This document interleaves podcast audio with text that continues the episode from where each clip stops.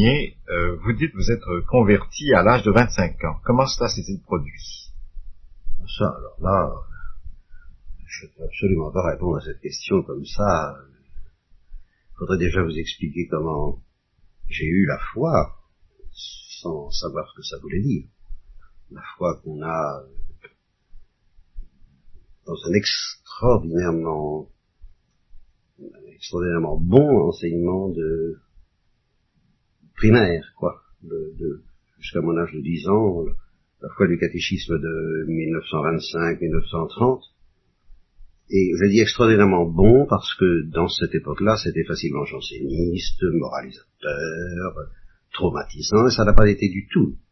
On, on m'a parlé pratiquement que de la miséricorde et de l'évangile. Et puis naturellement un peu la liturgie. Oh, ce sont vos parents, c'est votre non, ce sont pas tellement mes parents, mais le, le curé de la paroisse, euh, le curé de la paroisse et mon instituteur. Un instituteur comme on en fait, je ne pense pas beaucoup maintenant. Un instituteur très catholique et très. Et, euh, je voudrais qu'on me revienne à l'esprit des souvenirs sur ce qui a pu m'être dit, mais par exemple une phrase que j'ai entendue tout de même à, à, à, avant dix ans, avant mon âge de dix ans. Euh, Judas a commis une faute plus grave en désespérant qu'en trahissant Jésus-Christ. Ça, j'avais oublié. Il y a des choses comme ça. Ça, c'est quand même de l'enseignement chrétien euh, de, de haut niveau et qui, qui m'est resté dans, dans mon subconscient. J'ai jamais, jamais évacué ça. J'ai jamais perdu ça. Et si je devais euh, un jour, quand j'ai commencé à perdre la foi vers l'âge de douze, treize ans, précisément à cause du problème du mal, surtout. Et puis un autre problème, bien plus difficile à expliquer en deux minutes. Sur la transcendance de Dieu, c'est Dieu, Dieu, Dieu, on s'en fait une image humaine, donc fausse. Et, et comment prier Dieu si on s'en fait pas une image humaine, donc fausse. Donc comment prier? Donc je ne peux pas prier. Vous voyez, ça, ça, il y a eu ça. Et puis il y a eu le problème du mal. Mais euh, si je devais un jour, plus tard peut-être, et ça me paraissait complètement invraisemblable, impensable, revenir à une religion, et, et, et le reste, cette musique, cette que Judas a péché plus gravement, en désespérant, qu'en trahissant Jésus-Christ. Voilà, je vous donne. Alors, comment ça m'est revenu? Alors là... là, vous savez... Euh... C'est pas comme Frossard, vous n'avez pas eu la, une vision béatifique ou... Euh... Il n'a pas eu une vision béatifique. Non, mais enfin, je... je... non, c'est pas... Non, il y a eu Dostoïevski. Il n'y a pas eu d'auteur catholique. Tous les auteurs catholiques ne m'intéressaient pas du tout. Claudel me sortait, alors je n'insiste pas. Euh, Peggy, je ne connaissais pas. Les prêtres, j'étais tranquillement conscient de les avoir largement dépassés, d'être beaucoup plus intelligent qu'eux. Et, et par conséquent, tout ça, c'était du néant pour moi. L'église, c'était la barbe, c'était euh, zéro, mais sans aucune agressivité de ma part. J'étais tranquillement certain qu'il n'avait rien à m'apporter. Rien. Donc les catholiques ne m'ont rien apporté dans cette période, consciemment du moins, dans cette période de quinze à vingt-cinq ans à peu près. Sauf peut-être euh, des restes liturgiques qui traînaient de temps en temps, une visite à une trappe qui m'a laissé un souvenir euh, un peu terrorisé, mais fasciné, euh, quelque chose comme ça, mais euh, voilà. Alors Dostoïevski, alors par contre, euh, oui, c'est lui qui m'a montré l'évangile, qui m'a refait m'a fait reprendre le chemin de l'évangile. Seulement, comme je ne savais pas du tout ce que c'était que l'orthodoxie, la religion catholique, la religion protestante, euh, ça n'avait pas d'importance. Ça avait si peu d'importance. Si, tout de même, alors, euh, si ce qui a été déterminant, c'est qu'un beau jour, à la suite de circonstances personnelles que j'ai sûrement pas le temps pour raconter, je suis sorti de chez ma grand-mère, je le rappelle, avec une scène épouvantable qui a duré deux heures, en Normandie, c'était pendant la guerre, en quarante-trois, j'ai pris le train en disant ça, ça ne peut plus durer. Ça a cessé d'être possible. Et alors, ça a cessé d'être possible, ça voulait dire euh, de voir ma grand-mère, mais ça voulait dire aussi de vivre dans ce monde-là. Et comme j'étais très travaillé par un, un, un jeune dominicain qui a été resté dominicain trois mois et puis qui avait perdu la foi, qui cultivait l'hérésie avec une sorte de délectation gidienne, enfin, mais qui m'avait fasciné sur les couvents, là encore, et j'ai pris le train en disant j'entre au couvent. Comme ça. Comme ça. J'ai dit j'entre au couvent. On est assez de ce, ce monde a cessé de me faire rire et pleurer, j'entre au couvent. Et j'ai, je, je suis arrivé à la gare Saint-Lazare, mes amis m'attendaient, et je leur ai dit Jean Drougour. Et le même Tout garçon... Monde quand même étonné. Alors, le même garçon qui m'avait parlé de monastique m'a dit, ben oui, il faudrait peut-être d'abord devenir catholique. Parce que, bon, officiellement, j'étais plus catholique. Et j'ai dit, ah oui, oui, ça c'est embêtant. Ça c'est embêtant. Mais alors, surtout, il y avait cette histoire de temps. Alors, mais Dostoïevski m'avait appris cette phrase que j'ai jamais oubliée, l'humilité est une force terrible. Ça, ça me... Euh, voilà, ça c'est comme l'histoire de Judas, ça m'était resté, l'humilité est une force terrible, et ça m'a fait son chemin. Euh, l'humilité, et comment l'humilité. Ça pouvait-il vous travailler, cette phrase, puisque vous pensiez avoir dépassé tout le monde? Voilà. Mais si j'étais très orgueilleux, je le savais, mais je savais en même temps que l'humilité était une force terrible, qu'il n'y avait que ça d'intéressant dans la vie, ou bien être orgueilleux jusqu'à être le surhomme, le dominateur, euh, Nietzsche, enfin, euh, bon, et ça j'avais dit non, ou bien alors être quelque chose que je pressentais, qui me paraissait plus extraordinaire que tout, mais que je n'étais pas, c'est-à-dire l'humilité. Et alors pour la première fois, quand ils m'ont dit, ben il faudrait devenir catholique, et que je me suis dit, ben les dogmes, moi j'y comprends rien, puis j'y crois pas, et j'ai fait jouer l'humilité, je me suis dit, après tout, avec de l'humilité, ben j'encaisserai tout. Je leur dirai, ne me demandez pas de comprendre, hein, mais je discuterai. Tout ce que vous voudrez pour que vous me laissiez entrer au couvent. Parce que je, alors les, mes trois idées clés, mes trois lumières, c'était une vie fraternelle, une vie réglée, parce que la mienne n'était pas du tout, et une vie de prière, ça je sentais. Voilà, c'est tout ce que j'ai su au moment de la conversion. C'est, c'est la lumière Froissart, si vous voulez. C'est l'équivalent de... Voilà, c'est, c'est, c'est comme ça. Donc je suis arrivé là-dedans en, en n'y comprenant rien, en disant... Vous me direz ce que vous voudrez, vous savez égal, laissez-moi tranquille, laissez-moi prier, laissez-moi être fraternel, et donnez-moi un peu de sagesse de vie, parce que vraiment, je, le, le, le, je, je, je, le, le monde est fou, et je le suis encore largement aussi bien que le monde. Mais pourquoi choisir l'ordre des Dominicains? Ah, moi, je n'ai pas choisi, ça, ça, alors là, je, pff, j'ai voulu aller à la trappe, j'ai voulu aller chez Franciscain, on m'a dit, oh là là, la trappe, mon pauvre André, c'est Monseigneur Pézeril, qui à ce moment-là était l'abbé Pézeril, qui était de Saint-Lô, je suis né à Saint-Lô, je le connaissais comme ça. Alors, je l'ai trouvé, et je lui ai dit, voilà, j'entre au couvent, la contemplation, l'absolu, un bout de forêt, pour moi c'était ça, la vie hérémitique. Enfin. Il a trouvé ça sérieux. Ah, il m'a dit, tu es complètement fou, mais enfin, euh, pas d'histoire, tu n'es pas fait pour ça, et il m'a orienté chez les Dominicains, et alors au nom de cette fameuse humilité, j'y suis allé, sans rien savoir de ce que c'était, puis après j'ai entendu parler de... de transmettre aux autres cette espèce de, de lumière que j'avais tout de même pressentie à la suite de pas mal de tourments, tout de même quand c'était une explosion, après dix ans de souffrance, et de, je me cognais la tête contre tous les murs, et puis que le plafond s'ouvrait un petit peu, alors là oui, j'ai dit peut-être. Voilà, alors ça a commencé à m'intéresser, si vous voulez. Mais au début, moi, pff, on m'aurait dit euh, n'importe quoi, j'aurais obéi comme il paraît que vous le faites, euh, oui, il faut que j'obéisse. Oui, oui, ben voilà. Mais euh, qu'est-ce qui est essentiel pour vous dans cette vie de, de, depuis votre conversion? Qu'est-ce que vous diriez être le noyau essentiel de votre vie? Dieu qui me cherche, pas moi qui cherche Dieu. Dieu qui vous cherche. Oh oui. Et de quelle façon ça se manifeste? Ah ben dites donc. Comment pouvez-vous me dire que c'est pas une illusion? Une soif. Ah ben je n'en sais rien, je n'ai pas besoin de le savoir. Euh, c'est, c'est, ah. Ce qui n'est pas une illusion, c'est que justement, j'ai pas d'idée. Il y a des, sont des réalités. Ces, ces réalités, je, je peux perdre toutes mes idées, les réalités sont toujours là. Je peux les nommer autrement. Ça m'est presque égal. Mais euh, la soif, c'est une réalité. Ça. On n'échappe pas à la soif.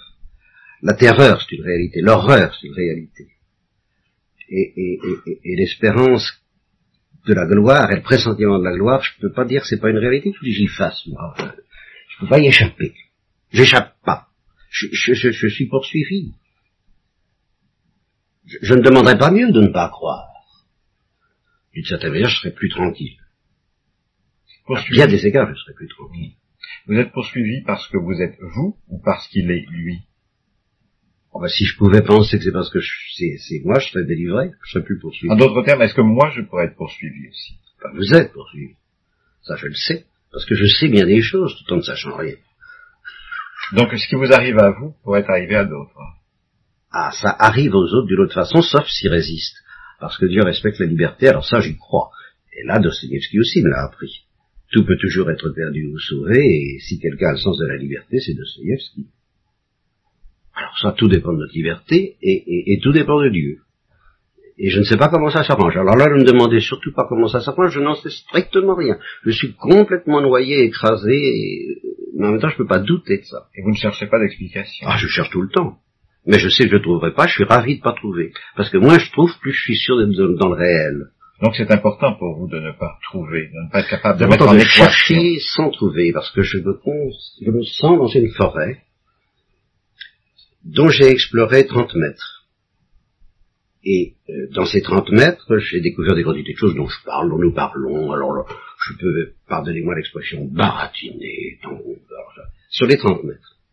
Mais le plus précieux de ce que j'ai découvert dans ces trente mètres, c'est que la forêt a, a trois kilomètres. Et si je pouvais explorer ces trois kilomètres, et je, et je dois essayer de les explorer, et je, et, et je le fais encore maintenant, avec, je, je, j'explore. Et j'arriverai peut-être au bout de mes trois kilomètres. Mais, mais ma grande joie...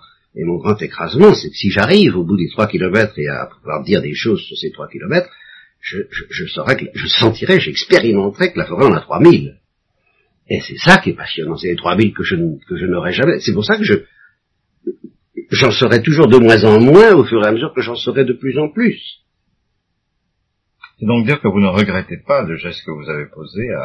Oh, bon, alors il n'est pas question, je recommencerai tout de suite si c'était à faire, ça je peux pas faire autrement. Je vais pas faire autrement et en même temps je suis libre. Et euh, en mille neuf cent quarante quelques, quand vous vous êtes converti, quarante-trois, quarante-trois, oui, quarante-trois et quarante-quatre, oui. L'Église était quand même très différente de ce qu'elle est aujourd'hui. Ah oui, alors là je je souffre beaucoup de ce qui, de, de beaucoup de, de des changements extérieurs de l'Église, mais intérieurement non, elle n'a pas changé. L'Église n'a pas changé depuis deux mille ans. Alors là, ça fait partie de ma foi. L'Église c'est la Pentecôte. C'est pas le pentecôtisme. Le pentecôtisme il date de quelques années. Mais la Pentecôte, c'est, c'est une réalité, c'est justement ce qui est arrivé aux apôtres, qui est arrivé à Frossard, qui m'est arrivé, qui peut vous arriver si ça vous est pas arrivé, je vous le souhaite. Euh, euh, l'Église, c'est la Pentecôte, ce n'est rien d'autre. Et c'est ce qui est l'essentiel dans votre vie. Dans la vie. Dans la réalité tout court. Mais ce que vous avez connu, vous, à partir d'une expérience personnelle, cela peut-il être transmis? Ben, je passe ma vie à essayer. Euh, c'est transmis parce que, je pense, c'est l'Esprit Saint. Alors là, l'Esprit Saint, qu'est-ce que c'est que l'Esprit Saint? Bon, ne m'en demandez pas trop. Hein. Enfin, c'est quelqu'un d'autre que moi qui transmet. Moi, je suis le robinet. Je tourne le robinet, l'eau vient pas. La plupart du temps, elle vient pas. Quand je parle à quelqu'un, je ne dis pas à vous. Mais enfin, elle vient, elle vient presque jamais, quoi. J'ai parlé pendant cinq ans pour faire le, le, le livre... Adoration au désespoir à des jeunes, ils m'ont posé une question en cinq ans. Le robinet, je tournais le robinet, l'eau ne passait pas. Et puis de temps en temps, elle vient, au moment où je m'y attends le moins, alors là, c'est, c'est, c'est l'explosion, c'est la gerbe, c'est, c'est fantastique. Ouais. En d'autres termes, ce que je voulais vous demander, c'est que, quel est votre rôle par rapport à une expérience religieuse personnelle, n'est-ce pas, comme, comme prédicateur, puisque vous appartenez à l'ordre des dominicains, à l'ordre prêcheur, n'est-ce pas? Est-ce que la foi est le résultat d'une expérience personnelle, ou si elle est, au contraire, l'objet d'une transmission? C'est une... l'objet d'une transmission. Oui. Et c'est une expérience personnelle qui me renvoie à quelqu'un, si j'ose dire, mais ce quelqu'un est collectif, qui a une expérience, qui a la totalité de cette même expérience personnelle, qui s'appelle l'Église. C'est l'Église qui a l'expérience de Dieu. Et moi, je ne suis que, que, que, que je suis noyé là-dedans, dans l'expérience de Dieu des saints. J'ai pas oublié. J'aurais dû vous parler des saints, ce sont les saints qui me maintiennent, parce que les saints, je, je ne peux pas, alors je ne peux pas douter que les saints expérimentent Dieu, je peux, je peux penser que moi c'est une illusion, mais Thérèse d'Avila Jésus, non, c'est pas une illusion, ça je sais qu'elle n'est pas dans l'illusion, je sais que Thérèse d'Avila est dans le réel, que tous les saints, que Charles de Foucault est dans le réel, je sais, à ça, je, alors là vous ne m'enlèverez pas ça, moi peut-être si vous voulez, je suis peut-être fou, mais ça m'est égal pour que eux le soient pas. Et les saints sont-ils du, des personnages du passé, ou sont-ils des... des bah il y en a, il y en a, j'en connais, Mère Teresa, qu'ils ont pensé. Alors là, euh, et puis il y en a d'autres. Mais vous habitez Nancy. À Nancy, est-ce qu'il y a des saints? Oui. Je les connais pas tous, hein. Oui. Mais qu'est-ce qui, qu'est-ce qui fait qu'on est un saint? Qu'on est... Qu'on se... Parce que vous, vous me parlez de Thérèse d'Avila, que je peux connaître par des œuvres, par, des, par, par, par du papier. Vous me parlez de Dostoïevski, qui est peut-être assassin, mais, mais des gens que, non, que, a, que a, je vis, et, qui a, vivent a, et que a, je peux rencontrer. Il y a une sœur de Thérèse de l'Enfant Jésus qui lui a dit un jour, qui a été un peu terrifiée parce qu'elle a, elle a entrevu quelque chose de Thérèse et lui a dit, mais c'est terrible, c'est, c'est, c'est, c'est, c'est fantastique. C'est, c'est terrifiant, c'est pas terrifiant, c'est terrifiant, vous êtes possédé par Dieu, comme certains sont possédés par le démon. Et voilà ce que c'est qu'un saint. C'est, c'est la définition. Quelqu'un qui est possédé par Dieu. Comme on est possédé par le démon, c'est d'ailleurs en, et en fait beaucoup plus, mais c'est du, c'est du même ordre de, de, c'est, c'est, c'est, c'est, c'est, voilà, j'y pas. Seulement la liberté joue, le démon cherche à aliéner notre liberté et Dieu à la, à, à, à la, à, à lui demander des folies, quoi, à la, à la tourmenter pour qu'elle devienne. Ce que j'essaie de, de comprendre, Père Molinier, c'est que je sais qu'une partie de votre vie, enfin toute votre vie depuis votre conversion, a été, euh, a consisté à enseigner Dieu, à parler de Dieu, à prêcher. J'ai essayé, oui.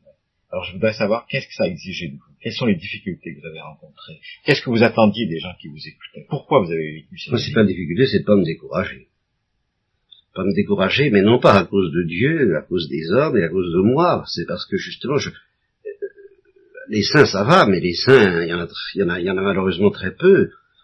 Et, et, et les saints expérimentent eux-mêmes euh, d'une manière terrible. Vous voyez le curé d'Ars, le, si, si le curé d'Ars avait pu ré- résumer son, son, son, son expérience, d'ailleurs c'est pour ça qu'il voulait partir à la trappe, c'est, j'ai rien fait, j'ai rien fait passer, rien n'est passé, j'ai tout raté. Le, plus, plus on est possédé par cette expérience, plus on a l'impression qu'on ne communique rien, et le, le peu qu'on communique, ça paraît vraiment du... du... Et, et alors il faut résister à ce... Comme le curé d'Ars qui avait du mal, je me compare que du point de vue du découragement, à ce découragement permanent, de se dire, mais tu n'y arrives pas, mon pauvre vieux, mais tu n'y arrives pas, puis c'est intransmissible, et puis, et puis tu, es, tu, tu trahis tout, tu es indigne de ce que tu dis, tu, tu, si on savait qui tu es, on n'y arrête pas à prendre la fuite, et, et j'aimerais mieux que d'autres parlent à ma place, oui, alors là, vraiment, du point de vue de la, la pureté du message, ça passerait pas mieux, d'ailleurs. C'est que le message, finalement, est, est en lui-même un nœud sur lequel on... Ben, le message euh, respecte la liberté de gens qui au départ sont dans les ténèbres comme je l'étais. Ça, c'est comme ça, oui, ça, c'est comme ça. Est-ce que le, comme dit Kierkegaard, le rôle du euh, prédicateur n'est-il pas toujours de se convertir? Ah oui, ben, bien sûr, bien sûr, mais euh, euh, même si je prêchais pas, il faudrait quand même que je me bon, je, je La, la, c'est toujours la hantise de la conversion est permanente. Il faut se convertir tous les jours et de plus en plus. Il faudrait se convertir de plus en plus. Si si si si je pleure devant devant ce sacrement en priant, ce sera euh, en demandant pardon parce que je me convertis de moins en moins. C'est, c'est ça ça j'en ai conscience. Mais il faudrait se convertir de plus en plus. Mais prédication ou pas, devant une réalité comme celle-là, on, on, on, on on peut pas là, parce que j'ai, j'ai une conscience aiguë de faire souffrir Dieu, alors là, terrible. De faire souffrir Dieu. Ah oui, de faire souffrir Dieu. Mais, mais, mais comment Dieu peut-il souffrir? Ben voilà, mais ben je ne sais rien du tout, et ça n'a aucune espèce d'importance, et ça m'est égal, je sais bien qu'il souffre pas. Mais je sais bien que, ou il ne m'aime pas, ou, d'une certaine manière, il souffre, mais que je ne connais pas. C'est des mots qui, qui, qui... c'est d'ailleurs parce qu'il n'y a pas de mots pour ça que Saint Paul dit qu'il n'y a qu'un seul mot, c'est la parole de la croix. La parole de la croix, c'est pas un mot. Mais c'est tout de même une, une chose, c'est une réalité qui est proposée à la contemplation des fidèles et, et, et qui est la manière dont Dieu dit je souffre. Mais ça, c'est déjà une trahison de dire ça, parce que je sais bien que Dieu souffre pas, bon ben d'accord. Seulement, on le sent passer quand même. Les, les, les, je ne parle pas des... Je, les saints le sentent passer, les, et, et, les, et les pas saints comme moi le sentent passer aussi, parce qu'ils sentent qu'ils devraient, devraient, devraient l'être. Est-ce que, dans votre prédication, vous cherchez à rendre le christianisme attrayant? Non. Je cherche... Je, je sais qu'il l'est. J'ai pas besoin de le rendre... Je cherche à ne pas trop le trahir. Car si je ne le trahissais pas du tout, il serait terriblement, à la fois terrifiant et attirant, comme le Christ lui-même. Regardez euh, l'effet produit par le Christ quand il passe. À la, à la fois, il fascine et il repousse. Oui, mais le Christ, je ne peux pas le rencontrer. Oh, bah, alors, euh, il est mort, il est disparu, il oui, n'est pas là. Ça, ça, ça. Et, et je vais peut-être me dire, moi aussi, si je, si je l'avais connu, ma vie serait, serait changée, mais comment je, puis-je connaître le Christ? J'ai pas discuté là-dessus, je sais, moi, qu'il n'a pas disparu, je dis simplement que les phénomènes produits par la rencontre du curé d'Ars, de Thérèse de l'Enfant-Jésus, de Charles de Foucault, de Mère Teresa, sont exactement les mêmes que ceux qui, et en plus grand quelquefois, car le Christ a dit lui-même, vous ferez des choses plus grandes que moi, c'est exactement les mêmes réalités, c'est le même bouleversement, c'est le même mystère qu'au temps du Christ. Voilà au moins ce que je peux vous affirmer. C'est donc dire que pour vous, n'est-ce pas, il n'y a pas de foi sans cette communion des saints. Non. Ah non. Sûrement pas. Il y en a une, si on veut. Votre foi n'est pas donc une... Euh, face à face. Si vous voulez, il y, a, il y a le volcan, il y a la lave qui sort, et puis elle oh, descend très bas, elle se refroidit, ça devient alors la foi morte, ça existe aussi, mais enfin ça n'a aucun intérêt, c'est pas ça qui...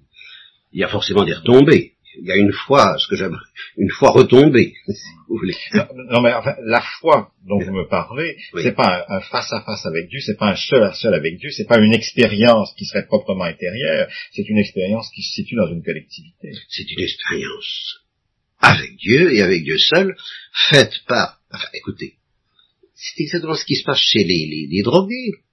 Ils, ils se rejoignent pour expérimenter ensemble quelque chose d'ineffable.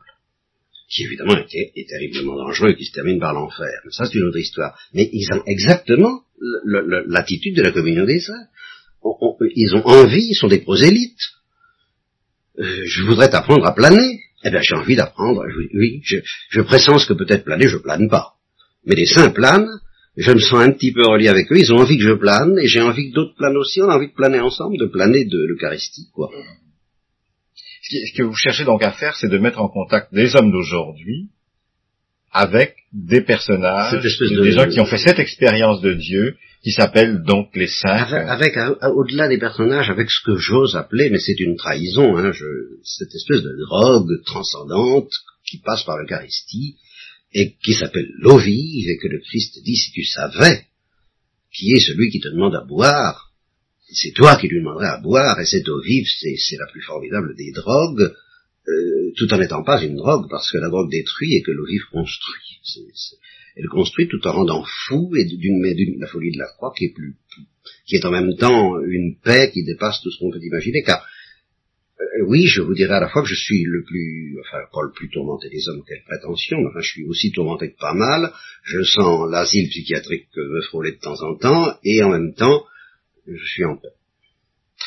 Vous venez de dire une chose qui me frappe et que j'entends peu souvent. Vous avez dit qui passe par l'Eucharistie. Oui. Quelle place ça tient dans votre vie? Tout. C'est la réalité même du corps du Christ qui est le, exactement comme le pain et justement le pain, ben c'est, c'est pas le pain, c'est, c'est ce qui passe à travers le pain, c'est-à-dire la, la, le, je sais pas pourquoi moi, le, les, les calories, je sais pas pourquoi, enfin tout cela, ce qui nourrit le sang quoi, et le cerveau. Et, et, et ce qui passe à travers l'eau, c'est quelque chose qui fait que c'est, c'est la vie même qui passe à travers l'eau. L'eau n'est pas vie. L'eau ne vit pas, et l'eau fait vivre.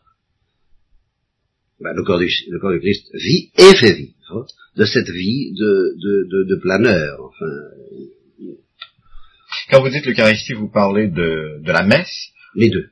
Mais la messe sans communion, bah oui, là encore, bon, d'accord... Euh, C'est quand on est, quand c'est, en, c'est quand on comprend les choses de très loin ou qu'on a envie de rester, qu'on pressent que le spectacle est intense et qu'on n'a pas envie de de, de de passer à la casserole, quoi. Mais si on comprend ce que c'est, communier, c'est passer à la casserole.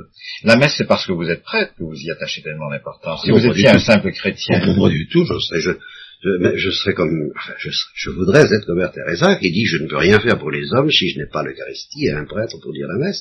Et elle ne s'installera pas à un endroit où il y a de, de, d'affreuses misères s'il n'y a pas un prêtre et l'Eucharistie, parce qu'elle dit moi je peux, je peux pas, j'ai, j'ai plus rien, je suis comme un, un robinet qui n'a plus d'eau. Elle le dit ça. Donc l'important pour vous, c'est, c'est pas euh, l'action collective, c'est pas le, l'évangélisation, si on peut dire, dans le sens d'une, d'une, d'une propagande, c'est autre chose. En tant que manifestation d'une, d'une folie gratuite et qui, qui est en même temps un chant pour rien, si c'est magnifique l'action collective, mais c'est, justement c'est pas tellement le résultat qui compte que le, le, le chant par lequel Mère Teresa prolonge le lavement des pieds en... En, en, je dirais presque en adorant les plus pauvres d'entre les pauvres. Elle, elle, elle leur dit, donnez-moi ma nourriture. Et elle dit, ils ont beaucoup plus à nous donner que nous à leur donner. C'est, c'est eux qui nous donnent. Et elle a faim des pauvres comme de l'Eucharistie. Et les deux indissociablement pour elle. Mmh. Alors, je ne suis pas comme ça, mais disons, je comprends dans, mon, dans mes tripes. Mais euh, tout à l'heure, vous me disiez le christianisme est attirant. Est-ce que vous pensez le Christ que est le, le Christ est attirant? Et les saints. Parce que les saints, c'est le Christ. Et l'Église. Parce oui. que l'Église, c'est d'une autre façon que je n'ai pas le temps de, de développer le Christ. Mais c'est aussi une, la communauté des pécheurs, l'Église. Oh oui. Oh oui, c'est ça qui est d'ailleurs absolument fascinant. C'est que ce sont les pécheurs qui sont des saints. Et je, je vous l'ai dit, je suis, je, je me sens d'abord, définition, un pécheur. Et appel, un saint.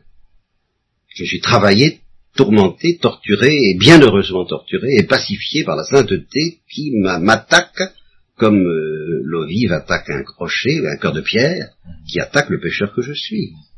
Bien sûr. Euh, depuis un certain nombre d'années, surtout peut-être depuis les années mille neuf cent trente, on a beaucoup insisté sur le devoir du chrétien de transformer la société, transformer la structure de la société. Je suis tenté de dire que je m'en moque complètement, ce serait faux.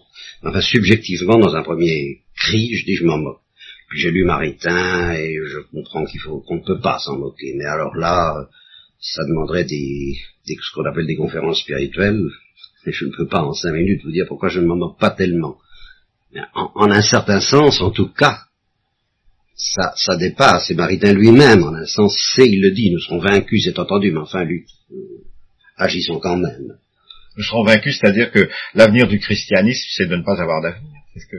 Ah, c'est d'avoir un avenir de gloire, et non pas un avenir de... Euh, un indice économique ou démographique.